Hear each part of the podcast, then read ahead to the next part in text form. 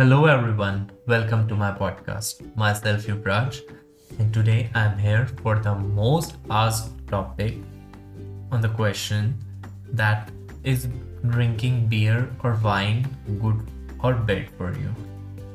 You might enjoy wine, beer, champagne, or liquor, whatever you prefer. Moderate drinking could have some health benefits. Drinking alcohol can increase HDL, which is good cholesterol, and lower heart disease risk. That explains why experts might say moderate drinking can be good for your heart. Some research suggests adults who have one or two alcoholic drinks a day are less likely to die from heart disease than people who don't drink. Small amounts of alcohol might also lower your risk of Alzheimer's disease and dementia. Stress relief and a boost in creativity are also possible perks. Though I don't drink, but I have enough knowledge to share with you, buddies. So, the main point of making this podcast is regarding to the people who are into fitness. So, the question is Is taking alcohol good for the people who are into fitness, or does it affect your lifestyle? Can it really be true? You can just have a glass of red wine and avoid those sweat drenching sessions at the gym. Science is the answer for the fitness guys. Drinking red wine enhances exercise performance? Well, not exactly. In fact, it creates several bad effects in your bodies. Imagine yourself in the gym on a fine Monday morning, planned for your chest workout, but having a bad headache or hangover. Too bad now. I think so the same, and it's really very bad. But recent studies have shown that red wine does contain one ingredient which has revealed several health benefits in recent tests. Let us have a look at what these experiments show and look at the pros and cons of that seductive glass of red wine. So, first, the good news. I'm sure many of you are waiting for the good part. Let me tell you. We need antioxidants because they can neutralize the free radicals in the body, which damage healthy cells. Fruit and vegetables have generous supplies, but red wine also has quite a few.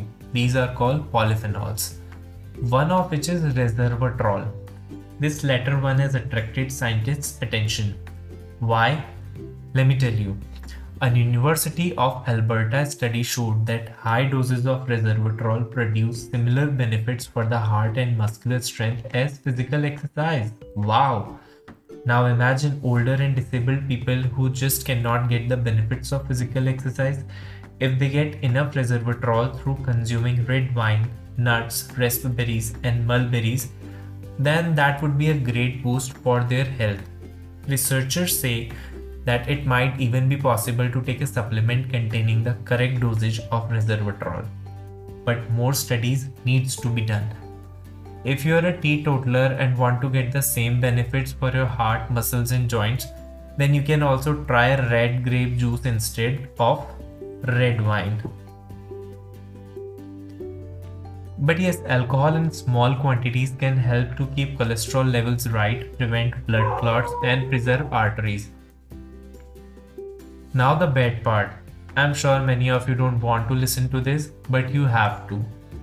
So, there are potential side effects of drinking too much alcohol, which are first, mood and behavior changes, second, loss of social and family respect, third, monetary losses, fourth, high blood pressure, fifth, stroke, sixth, cirrhosis, which is called scarring of the liver, seventh, fatty liver disease, eighth, pancreatitis.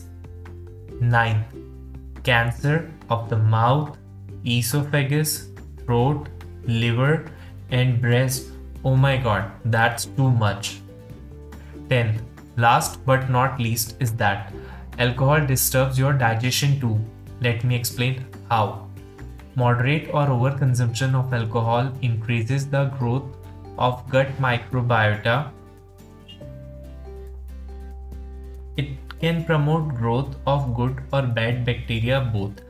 So the good bacteria are probiotic and the bad bacteria are E. coli and Salmonella.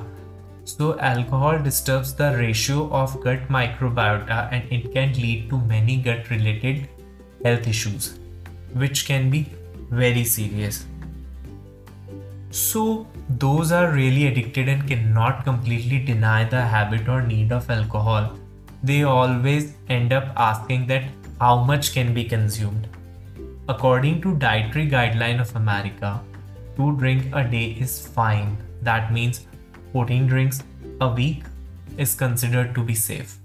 But for the people who are into health and fitness should not exceed 2 drinks in 3 days a week alternatively. That means 6 drinks a week. That's it guys.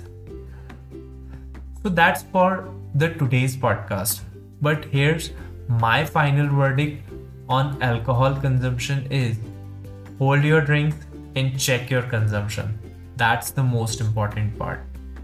By any means, I'm not promoting you guys to start using alcohol, but this is the most asked question to me by my clients or at the gyms as most of the youth is into alcohol consumption and this is horrific. I will always insist not to consume alcohol. Hope you have enjoyed the podcast and leave a comment and do follow me on Instagram from the name Yuvraj Soni and NutriV. Thank you guys. Cheers.